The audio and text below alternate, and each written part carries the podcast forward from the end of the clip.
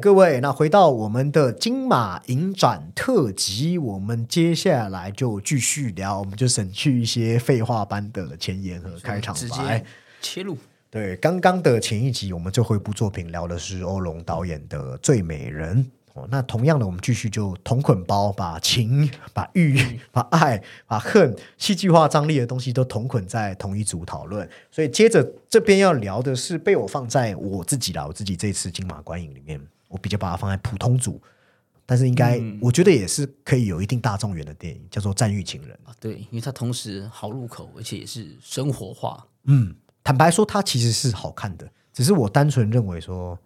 这样的题材，哎，对我来说，因为自己看太多呃欧洲电影，已经失去一点新鲜感。可是它同时又有这一种你知道很普世的一个特一个特点在。对，哦，对，就是以服，如果你是对两性情感惊悚片，比如《Gone Girl》那种，或者是 PUA 控制女性，或者男女爱恋成怨侣、相爱相杀这种的，我都非常推荐。那《战狱情人》的故事其实也不复杂，它整个故事就是抓住一个很经常发生在我们身边情侣的一种问题核心，就是一个渴望爱情的女人或男人，他们会被一个控制欲极极强、扭曲的配偶慢慢控制。哦，那无论男性或女性，我相信大家或多或少都有看过或听过，身边有这种人。对，就是这种已经老老生常谈的这种有毒关系，深陷其中而不自觉。那可能我们这一种在身旁的亲朋好友都会觉得，哇，这太夸张了吧？对，或者是那种凡事都只能遵照自己规则的，我的关心你必须要全盘接受，或是那种，哎哎哎，我对你这么好，你怎么可以不喜欢我？这一种的情绪勒索、恐怖情人。没错，那这个战狱情人故事中的男主角就类似这样哦，他打着爱的口号，但实际上更像是在养套，就靠一张嘴，他长期要编织一张蜘蛛网，希望有一天可以完全限制自己爱人的人身自由。就剧情上来说，我认为比较了无新意的原因，是因为你大概看到后面都猜得到这对夫妻会走向怎么样的发展，他也没有要跟你玩什么反转。但撇开我自己觉得可能我认为比较无聊的情节部分，我觉得他回到影片制作的评析上，回到影片我们这样看他的制作方法，我还蛮喜欢这个导演的风格，包含色调上它是偏阴暗冷调，而且它略带一种照片的视觉效果，对。还有出力的画面感。对，可是他在这个，我觉得他有一场戏蛮出彩，就是用，就是女主角在濒临崩溃的时候，就是打算出轨的时候，她有一个这个心理状态的一个比较像是表现化的，嗯，对对，鸡哥讲的这个就是这部片的一个做的最精湛的地方，也就是说，他为了表达女主角，她一开始从爱的浓情蜜意，慢慢她有感觉到好像渐渐变成一种莫名的负担，她把这些心境都呈现在影片上，加上他其实算是很快、很轻快，但是充满变化节奏的一个什么剪辑，它运用了一些跳切，还有回忆，还有与那心理智商师的一个片段的交叉。其实它就好像让看的人是在审视这位女主角的一个，他的关系到底是从哪个环节吧？对，应该这么说。还有进入一种感官记忆的感觉。而且它有一些，就是你可能不会注意到，就是说像是啊、比方他随着恐惧加深，然后近距离跟他害怕情人接触的时候，打在脸上的那个印光，就是都是他表达的方式。我觉得这很重要，因为毕竟是这样的主题，比起故事，其实情绪和感觉是更重要，也是为什么这部电影它后来有加分回来的原因。因为他如果去精心的营造这些东西，他就不会只是很仅仅很类型的爱情惊悚，反而会让你有一种好像发自内心感觉到害怕的氛围的营造。不是有一个镜子的那个也吓到了一些听众，对对对，在那个 哎，在那个观影途中是蛮明显的，对对对有惊呼声。对啊，然后进而就可以理解导演想要表达的，就是虽然我刚才说是被我放在我自己没有那么喜欢，但是其实就是可以看啊，非常可以看的一部电影。就是你应该是说，就是你有时间就看这样子。对，为什么我讲可以看呢？因为我每次问鸡哥说：“哎，这部电影好不好看？”我鸡哥，对，可以看啊我说我都跟他说可以看啊 我说你这到底是什么评价？你知道，我就我就是包容力比较强，真的是真的让你很痛苦的，我就跟你说不要看，其他我都跟你说，你就是有时间就看吧。哦，对对，我觉得我们今天讲的可能喜欢或不喜欢的评语，都是奠基在它的标准是金马影展，就它本身就是一个 level 是比较高、比较 high level 的一个评论中里面的。对，就是没有跟一些很烂的作品去做比较。好，好，那我们不是讲到为爱痴缠吗？为爱疯狂，还有为爱不惜一切。我觉得也有一部作品可以推荐给各位，是这一次金马影展，我们也看了又一支今年坎城影展的作品。我好绕口，影展来影展去的。总简单说，它就是坎城主竞赛单元的今年的作品，它叫做《我要我们在一起》，而且它是新导演，没记错的话，没错他是非洲女导演。我也是第一次认识她，她叫做哈马达图雷西的作品。啊影展开始前，我自己其实算是非常非常期待，因为真的很少有机会我们会去看非洲电影。那电影的概要，我大概用一分钟就可以讲得很清楚。它主要就是讲一个非洲的部落有一对夫妻，男的叫阿达玛，身为一个正统接班人，但他拒绝世袭去接任首领位置。那女方的叫班内，啊她也是个对生育毫无兴趣，而且遑论她还是因为丈夫死掉，她才有机会自由恋爱。其实她甚至是因为，其实这个东西是矛盾的，她也是因为就是她丈夫的死亡，才有办法跟阿达玛在一起。对对对对但是他们两个之间的情感又是真实真挚的。对，彼此相爱。啊所以可想而知，我们刚才不是有说，她是因为这样才可以跟老公在一起，哦，你就可以看得出，这里其实是非常非常非常传统，一丝不苟。哦，部落有部落的规矩，其实，在这样的环境，大家都知道，就女人是很难抬头，也很难去决定相对自己那个地方。非常的比较比较传统，是农呃比较农业化了。对啊，那刚才你不是说两个人其实是情投意合啊？他们其实最开始他们连那很前卫的观念都很相近，所以前面你会觉得说，哎，好像是神仙眷侣嘛。就像我们在找对象，哎，一来你要自己喜欢，他也喜欢你。那如果有一个观念都很接近，就是神仙眷侣嘛。很容易一拍即合，就是两个人在错误的时间地点出现，这样嗯，哦，那他们两个人最初都是不愿依循这传统规范，他们就希望不要住在村落里，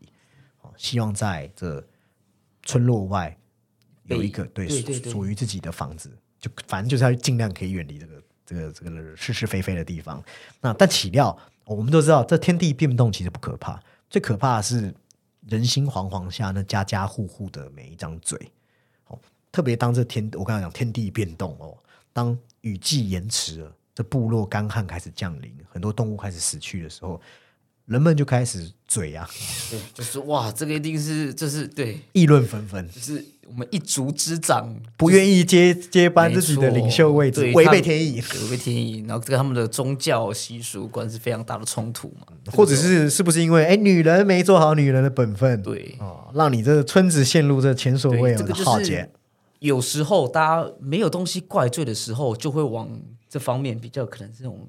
这种超自然的东西去去解释，有时候其实我觉得大家也不是硬要往超自然去解释，而是说老一辈的有一些观念就是跨不出去。然后他们也就是你知道，就是没有没有地方可以怪罪，但是这这个这个生活的苦闷需要一个一个出口。对，所以换句话说，它其实一开始给你感觉是有点像是非洲女性意识抬头的电影。哦，哦那所以我们知道嘛，每个州讲到女性主义，其实都有不同的风格。那我觉得对非洲来说，它更强调是一种原始力量的蠢蠢欲动，哦它是潜藏在体内，被撬开后会有一个更巨大的力迸发出来。那同时，我刚才虽然一直讲非洲电影，非洲电影哦，电影也确实各方面看起来是牢牢扎根在这个非洲，但是你又可以清晰感觉到，这古典文学好像对这个故事有非常明显的影响。比方这女主角巴内，她不是有一个哦不断恶化的内心，个野心，还有为了爱情，好像火山喷发出来要毁灭一切的力量，其实就有点类似马克白夫人的一种人物的影他子。对于就是非人的生物其实是相当的不友好，对他一直有一股那种力量。有没有希腊神话想要毁灭的那种爱欲的力量？还有男女的悲剧《罗密欧与朱丽》的一种对对对轮廓。对对，对，有有，他其实有，我有看导演访谈啦，偷偷爆了一下。对了，他有说他对这些东西他其实是有参考跟着迷的。但故事一开始你会觉得看起来好像不特别，但我觉得不打紧，因为我觉得真正去观看这部片的方式，还是在于它镜头对充满诗意的，充满诗意的一种内外在结合。对对对对他在讲这个呃所谓他一他有提及一些，就是一个像是一个那个世界观一个神话，在辅以当地的一些自然镜头，他的摄影跟构图上都是非常唯美。对，就是他拍了一个大自然的非常猛烈的力量因为它。的题材其实相对就是我们刚刚有讲过，就是一些呃自古来都会有的这一种男女的悲剧，可是他辅以一种你知道那种当地的特色，或者是说这一种自然唯美的镜头。对他把天地原有的力量和女主角也是具有破坏力的爱，其实是一个很有机的去结合在一起。那当这样，其实我们会说，呃，自带生命力的画面，去说明好像大自然真的有存有这样的一股力量的时候，那她本来一个非洲女孩和命运和民间传统习俗抗争的故事，就不是只是在与传统习俗对抗而已。好，你懂我意思吗？意思是说，哦，比方如果这里的制度很瞎，都规定女人一定要听丈夫的，哦，那电影就是要告诉你说，我的女主她要和这样一个固有的观念去做抗衡的时候，看的人其实几乎不需要有任何判断，也不会怀疑，只要你是正常人，你你你就会很确信说，哦，对我知道我的女主角要反抗什么，这样的不公平本来就不应该存在。但是我要我们在一起这部电影，它高明的地方在哪？它先让你感受到了干旱、太阳无情的热能照射，而且你看到巴内女主角越趋疯狂，哦，这个天灾对土地的惩罚，而且其实导演在那个音乐上面也做一些变化，从开头是比较郁郁葱葱的一种多乐器，到后来慢慢的是被缓慢的一种沉闷的鼓声、拨弦的声音给取代，哦，乃至于他其实会是吟诵那个巴内亚大妈那种内心独白，其实到后面他听起来很像一个诅咒。一个越来越绝望的感觉，然后越来越惨，多惨！这奶牛都开始在高温下死去，死光了，没错，尘土还会破坏村庄，好像那个风暴、龙卷风一样。种末日的感觉，末日情境。对，好那讲了这些，刚才不是说他不是只是告诉你要跟观念对抗，因为这样的环境，导演就会让你好像真的不得不去怀疑，是不是有祖灵的力量真的存在？为什么我这样讲？因为这些镜头自然光，它没有任何角色，它不是用特效做出来的，它就是真的存在在那边的东西，它是真正被导演拍下来，只是他把它连接到这人物的而且焦烧。它这样的连接其实比较，你说主灵好了，它是把它反推成一种大自然。对，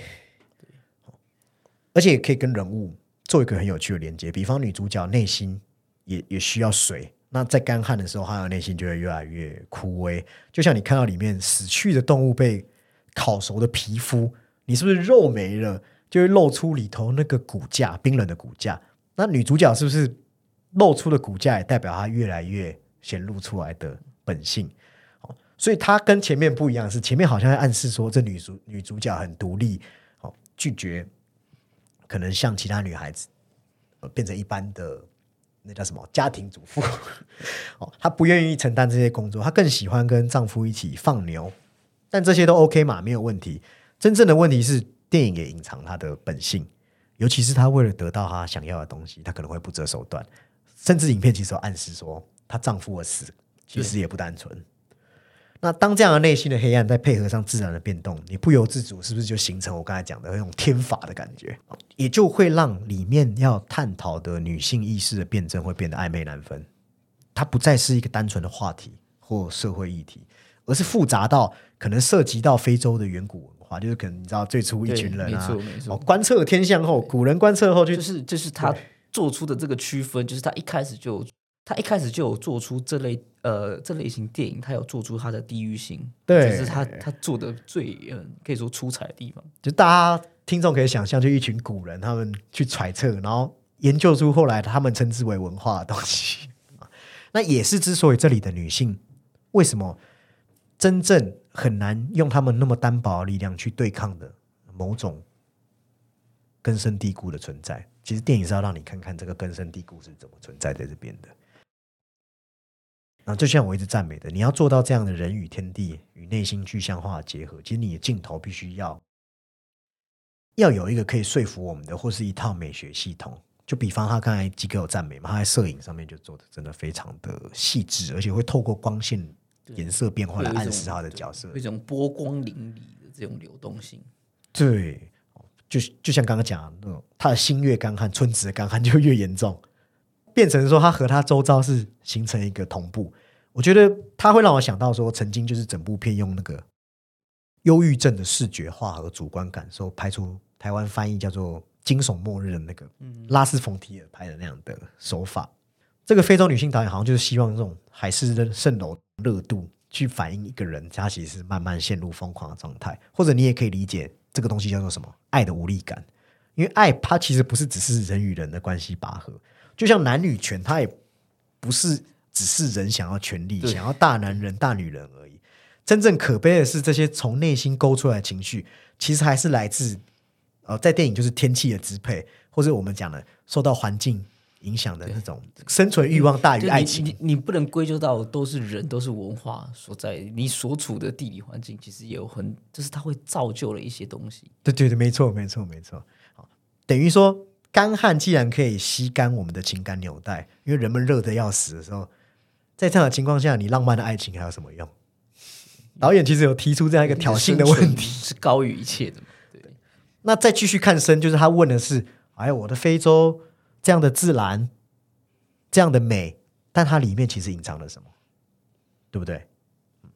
当然，我知道有人会批评说这部片的一些表意可能被它的镜头运动和光影变化给取代，它的这些诗意影像有点泛滥。但对我来说，它其实没有，因为它没有太多的复杂的痕迹，反而是在这样一个作者影像系统中，我觉得建立的是呃，我会说是很生动的印象派图景，达到一种我们刚才讲的自然给你的天生的观念，其实堆叠的一个宇宙的思辨。对，堆叠的不算太多。而且我不知道鸡哥有没有读出他作者信中有一个，就是说他每个镜头都充满了自信。我其实可以感受到他的一种坚定。有一个那个抓住风暴的那个镜头，我自己很喜欢。哦 呃，但我知道很多人会希望说，哎呀，你可不可以这给这支影片一种很明确的解释啊？但我觉得他既然都要让天气、神话、情绪这种宗教的神秘创造出一种温度，然后刚好也是这样的温度，才可以触及到女性，触及到这样的一开始好像就没有这个，对，而且呃，特别是我觉得对女性这个群体角色变化，然后和传统压力，用这样更抽象的方式结合在一起，我觉得会更有说服力。因为我会说，它既是 for 女性的，它也是非洲的，它也是民族的，民族的那也就是世界的，所以就很有说服力，就蛮喜欢的。哦，那刚刚我们不是聊了充满灼热质感，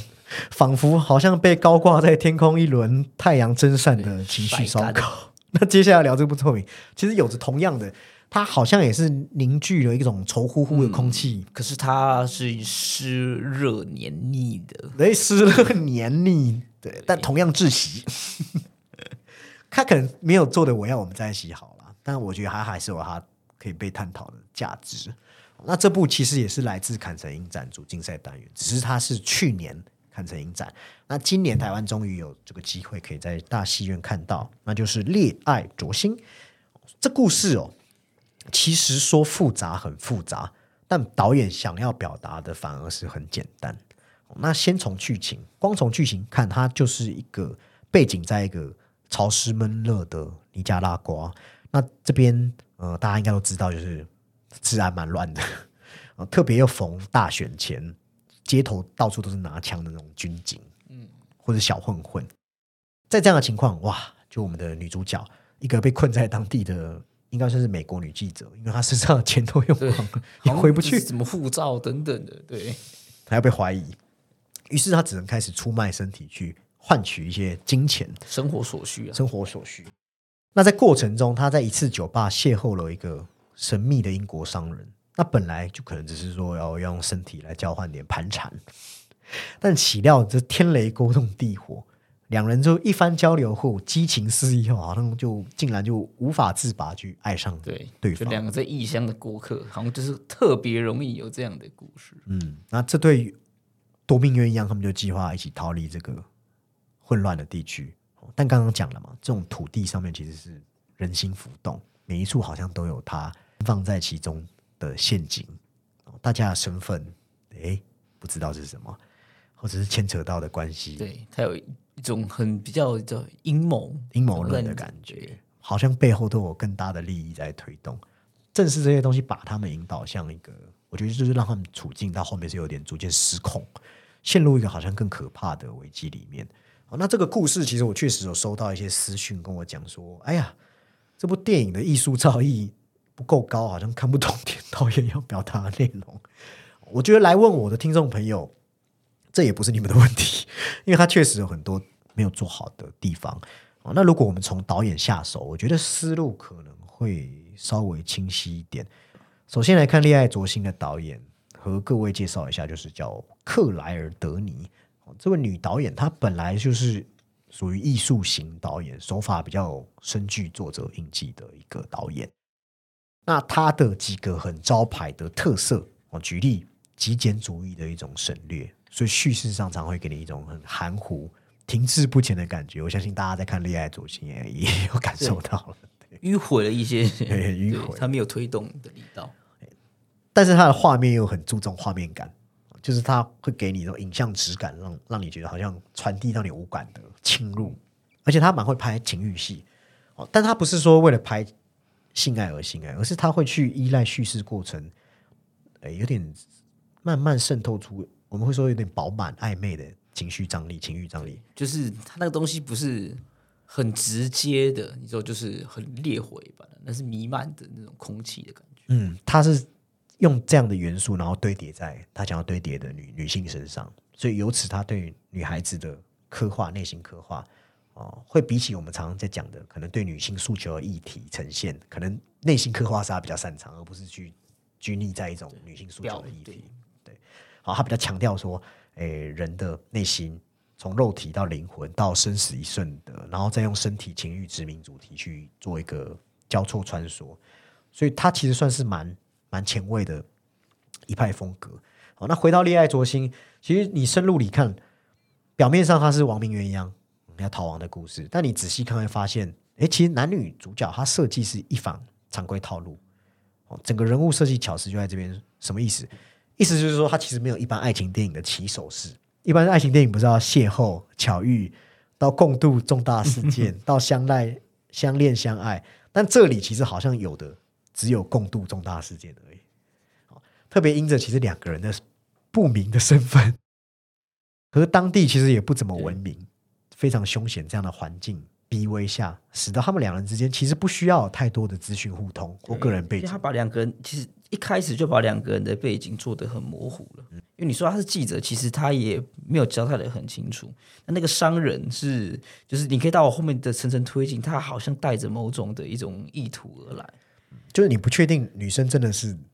对，他讲的这样，而且你说的男生真的是他讲的这对，样而且你说的所谓的这个共度重大事件，但是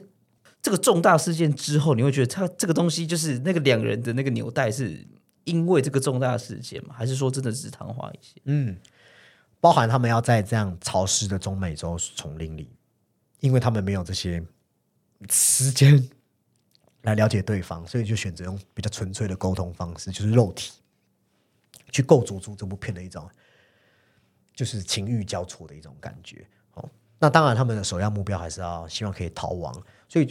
彼此就是两个人孤立无援的时候，彼此就会成为彼此的依靠，然后活在这样一个两人世界。然后他们尽量啊想要去隔绝所谓我们讲的阴谋的对峙，因为对他们来说，其实这个国家内部的纷争终究不是必要之事。但无奈的是，他们明明就是好像是局外人，但是却越陷越深。那很有意思的是，其实他这个电影是改编自一九八六年的一个同名小说。那导演其实有把当时的故事和一些角色做了一些模糊处理，把这个故事连接到我们说的现代，比方里面有提到的新冠疫情大隔离，等于导演他不是只是想要聚焦在中美的一种政治途径，反而是用口罩、核酸检测把这种大流行病的一些符号给填充，然后十分聪明的让这些东西呼应交织，那交织下，其实有一种特殊的时代感，就会让你产生一种意想不到的联想。什么联想？我觉得是疫情下的自保和国与国之间的自保。那当然里头虽然有很多，诶，最近很流行的政治的磋商谈判，或者利益交换的手腕，但是这些殖民主义这些东西，其实也不是恋爱灼心的一个核心。我觉得人与人之间那个不可预测的情感，才是这部片最核心的部分。包含我们随着这个两个人的互动，刚刚我讲嘛，身份的话题，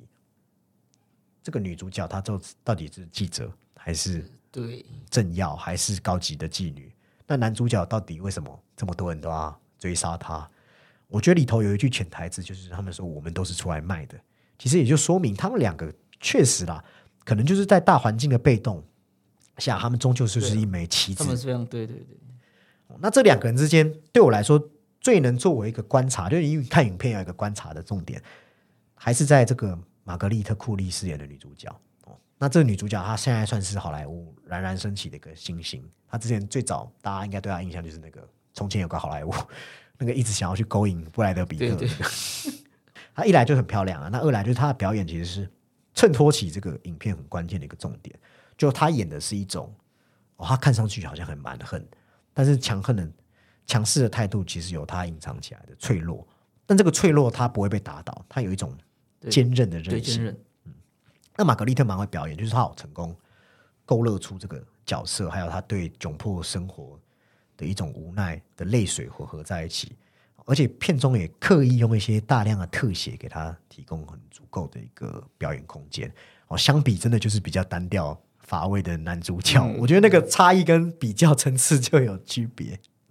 因为你会发现，一出场从头到尾都是女主角的镜头，一直在捕捉她的神情啊，眉眼到唇齿，就是每一刻都逃不开。那我觉得导演的目的，女导演这样就是要让我们进入到女主角的精神世界，所以我会说，这个电影的故事不重要，重点是导演选择的视点。那更重要的是一个女性的视点。如果我们换成用女性的视点来思考，等于这个八零年代尼加拉瓜的动荡，在这部片都只是精神背景板而已。导演很大胆省略内容，其实就是要放在他和男主角之间的互动，尤其是我觉得他探讨的是女性的困境、女性的恐惧，还有女性对爱的模糊不定的感觉。这些恐惧其实都有稍微微缩成影片几个具体事件，比如说他发现了无意间发现了手枪，或者是呃有说好要帮他卖手机的司机，就第二天就死在车上，就还有一个像是部长的角色，对，但是 或者是想要帮忙让车子被烧毁。嗯嗯嗯那再者就是再连接到情欲，就是本片花了很多幕，不光是这对情侣在绝望中相爱相惜，我觉得情欲就是他们表达爱情的一个方式，配合上一个大近景的场景运动，他们的情欲，诶，我我觉得这可能是每个人感觉不同啊。导演不是只是要拍美，其实还有一种痛苦的感觉在里面，身体好像成为一个他们精神现况的一个表达，好像只是互相取暖的。对一种互相去对，可是因为他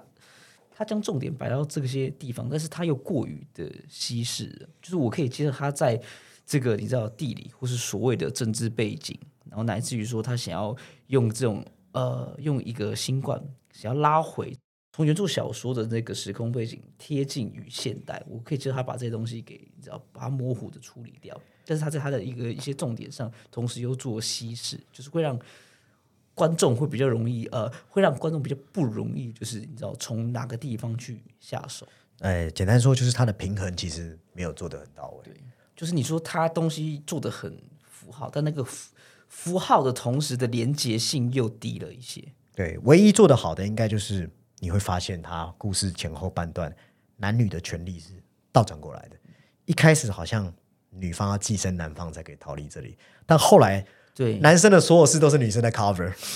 甚至他的那个救命的那份文件，最后是谁签字的？对对，啊，而且他的身体也是他的武器，他的话语权全部都在手上。相比之下，男主角虽然很阳刚，只是其实他要演出一种是藏在身上，那个眼神犹犹豫豫、闪躲，偶尔会闪现的一种懦弱。所以这也是一种女性视角、女性的呈现。所以到了影片最后才会有一个感觉出来，就是说女主角虽然我们不知道那个是不是她想要的结果，但起码女主角身上的危机都解除了，对不对？甚至阴谋一点想，你也可以说她这其实是一场算计的没错。情感游戏的赢一开始。有想过是这个，就是那但是影片为什么要这样做？其实是有目的嘛，它是要营造一种真真假假，已经说不出来。所以我就会想，片名《恋爱灼心》英文不是 “Stars at Noon” 吗？就好像这个标题就是肉眼好像在正午的时候是看不见星辰，只是看你看不见星辰，它就不存，在嘛。它是存在的，就跟月亮跟星星是一样的。对就是它会在有些你知道，就是一些时刻，就是啊，云朵遮蔽太阳的时候，你抬头望去是看得到的。对，只是我想要回到刚才基哥讨论，就是说他这种抓取意象和片段来构成叙事，然后呃叙述的主线只是在强调他们情感，这样的话，其实就是确实会看上去会有一点点的割裂。至少我自己看完也觉得他好像可以再多做一点什么。因为其实你说很象征、很模糊意识的这种作品，其实不不少，而且做的比他好的对也蛮，多的。对，其实要有更好的主题呼应，才可以让观众进入到你想要看的这个女性视点里面。哦，但优点还是要讲，它的摄影我还是很喜欢。啊，对，它的东西是很一致的，而且刚刚有一直提到潮湿黏腻，那个质感质地是可以透过画面表述。还有拍那个雨落对下的感觉，因为它不只是在这种你说在环境上好了，包括在人物的这个状态、脸颊、身体上的那个感觉，都呈现得出。哦，还有那个水的一体之意，我觉得很像卢卡，就是很像我们之前讨论就是瓜岛拍的《以你的名字呼唤我》嗯它不就是用一种这种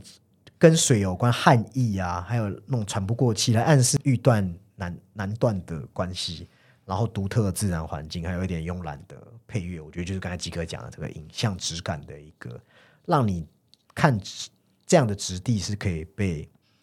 牵引带入，然后达到他想要做的一个目的。但就是我们刚才讲，他有一些呃东西没有做到，是比较可惜。对就是很多人会觉得说，呃，我觉得最直接一句话啦，就是说明明他们是徘徊在爱与与这生存危机的一个边缘，但是他们两个人之间好像有点到有点不切实际的感觉，所以就会给你一种拳打不到肉的一个原因，就是变得比较遗憾。就是你很难为就是所谓的主角们有有一丝的就是感同身受。对啊，那聊完爱与欲的辐射，诶，我们稍稍下一趴进入到现在很流行的融合多类型电影啊，也就是这类型的电影可能会集合多样的类型元素，然后兼顾娱乐效果，然后借此来输出一些社会议题上的探讨，希望可以得到诶最大公约数、大众的讨论与认同。他们有的可能过于猛烈，啊，导致呢探讨的力道其实有点失准，失去平衡。那有的可能只是烧到表皮，那当然还是有做的出色的，就能建构出一个足够让人幸福的世界。好，那我们先从我刚刚讲的过于猛烈的那边，也是这一次观影下来，我算是真的非常不喜欢的《重阳俱乐部》。先说故事好了，事实上，它以概念 idea 来看，它本身的概念其实是很有意思的哦。啊，这部电影主要是讲男主角他深陷生活压力，但同时间生活也没有要放过他的打算，因为女孩女朋友也怀孕了，哎对加上可能男主角本身源于幼时的伤害，也可能因着后天社会化时就被我们节目就是讨论很多次的阳刚之气给伤害。就是这种啊，你应该说这个社会或是他工作环境、朋友之间的这个，就你看得出来他的内在是被贬损、受损的一个男性意识，然后这都呈现在其实导演里面拍的很多不断刻意强调的那个几场健身房的戏。其实我很少看到电影拍这么多健身房的戏，这是这部片的一个，对啊，真的就是很少见啊。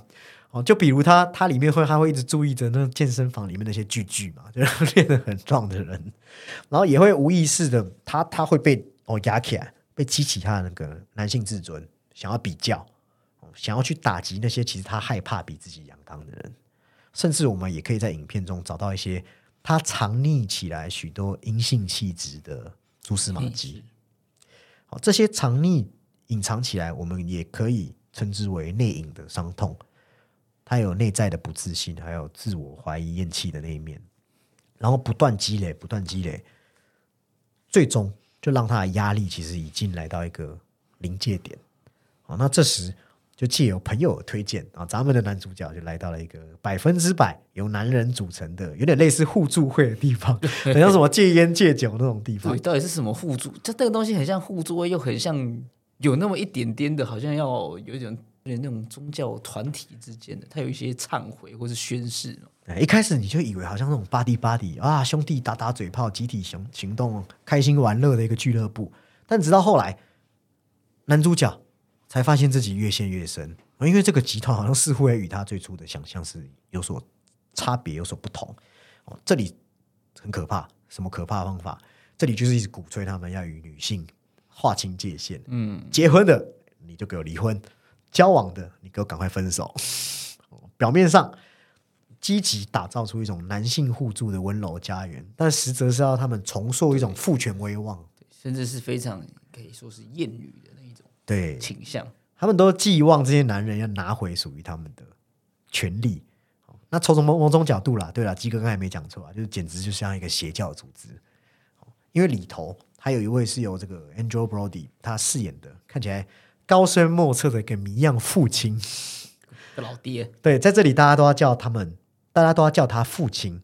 或者这个组织比较年长啊，比较早加入啊，越早和女性断开界限的，就可能会得到父亲的 父亲的这个称号老爹。那其他人是什么？就是儿子哦，就老爹儿子，大家这样互叫，由此这个系统就建立起一套，好，好像能够操控男权意识，让众人集体附魔的一个厌女团体。然而，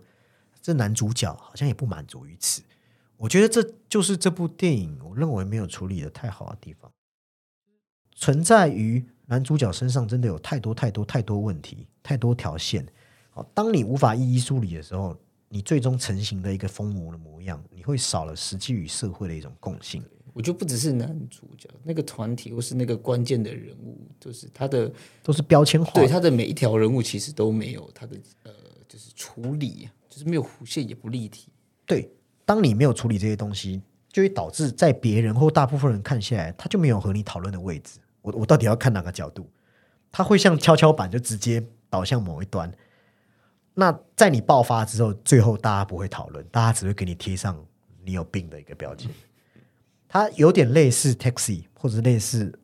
Walking Phoenix 的小丑，嗯，但是前两者可能还源于什么某种社会底层的反扑，有一些真的是可以值得探讨的东西哦。虽然在这几年还是会沦为某一部分我们常常讲的什么非自愿单身族群的指标电影，他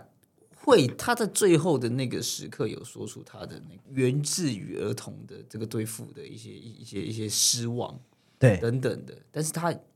我就是我觉得他是出现的过晚，而且他前面压起来的过于的这样猛爆，嗯。啊，我刚才不是有讲就是非自愿单身，对，我我你知道最近那个 Taxi 或者像小丑都变成他们这种这个族群的那种爱片。那非自愿单身就是他，他不是只是得不到爱而孤单，还有一种这些人都认为自己有资格获得爱，所以进一步去仇视那些不愿意给予他们爱的女人。也有反过来啊，就是女女仇男的案例，但比较少。好，但是来到这部片，有啦，有包含社会底层、低阶低阶层的苦仇，哦，非自愿单身的一种丑女心态，但同时他又要去探讨男性阳刚，又要去探讨男性比较的心理，又要去探讨父亲给儿子的原生家庭伤害。哦，还加码哦，他还加码要放大恐同，哦，又加码了，又要加码与深贵情绪的处理、还有是一些 t o o much。还有一些外在的一些你知道，就是外在的焦虑等等。对你会不会觉得太满？有我是觉得真的太满了。还有生存等等，因为他不是有一些到到一些呃，他应该是到当户，所以又有一些就是他对于就是他自己转为一个被试的一个课题的时候，他有一种一种想象式的焦虑。对，就即使 OK，我知道你是极尽所能去嘲讽这些厌男团体嘛，议题、意向，或是就我们刚刚说的东西，都太点到为止。嗯就是类似 Barbie，好，你要以镜像的方式往往返两端去探照彼此得到权利后的模样，以此来反思男女权那些极端人士。OK，这 OK，但真正问题还是在重阳俱乐部，他没有真的去触及到问题的内部。哦，在有限的篇幅，其实电影都把心思放在男主角的不知道哪里来的挣扎，身旁的人跟他互动，触碰到的那些敏感神经，其实就是像你讲，因为那些团体就是像工具人，那工具人就像 NPC，每一个对对对点每一个情境，好像到了就在逐一触发，到对打开它的开关。那整个组织的由来是什么？目的是什么？核心思想是什么？就是那天那时候看完，我们就一直对这个这个组织有超多问号，超多问号，抱一个嗯，对，哦，所以于是乎，我下个结论，我会说它变成一种空洞的挑衅，很像一个酸民学会了几个社会意识用语，嗯然后就要吐在别人身上，对我觉得他对 让自己高人一等的感觉。我对他的那个感觉比较像是那一种就是杀人式的钓鱼标题，那对对对对对对，很像很像哦，他的每一个想法其实最后都没有联系起来，然后你点进去就非常的农场空洞。嗯所以变成那种看完即忘的电影。哦，那唯一精湛的还还是有优点，就是我比较喜欢电影去聚焦在男人武装的那些片段，其实蛮贴合我们有些时候的心情，以及这个杰西·艾森伯格，他也算是颠覆他过去的荧幕形象，过去比较像是那种怪诞知识分子的样子，理工宅男的样子，这一次则是他把阴柔、阳刚两种维度的表演扭曲，然后揉杂在一起。我觉得呈现的是一个二十一世纪，在这个看似多元，实则仍旧处于处处打抑压，对，哎，你终究会变形成为的一个怪物，是一种警惕啦，也是每每一种过当的性别组织的一个血淋淋的教训啊。那一样哦，我们每一集的长度就控制在四十到五十分钟哦。我们接下来还是会陆续和大家探讨，那一样是不说拜拜，呃，继续进入下一集的讨论。哎，还是要拜，拜拜。拜。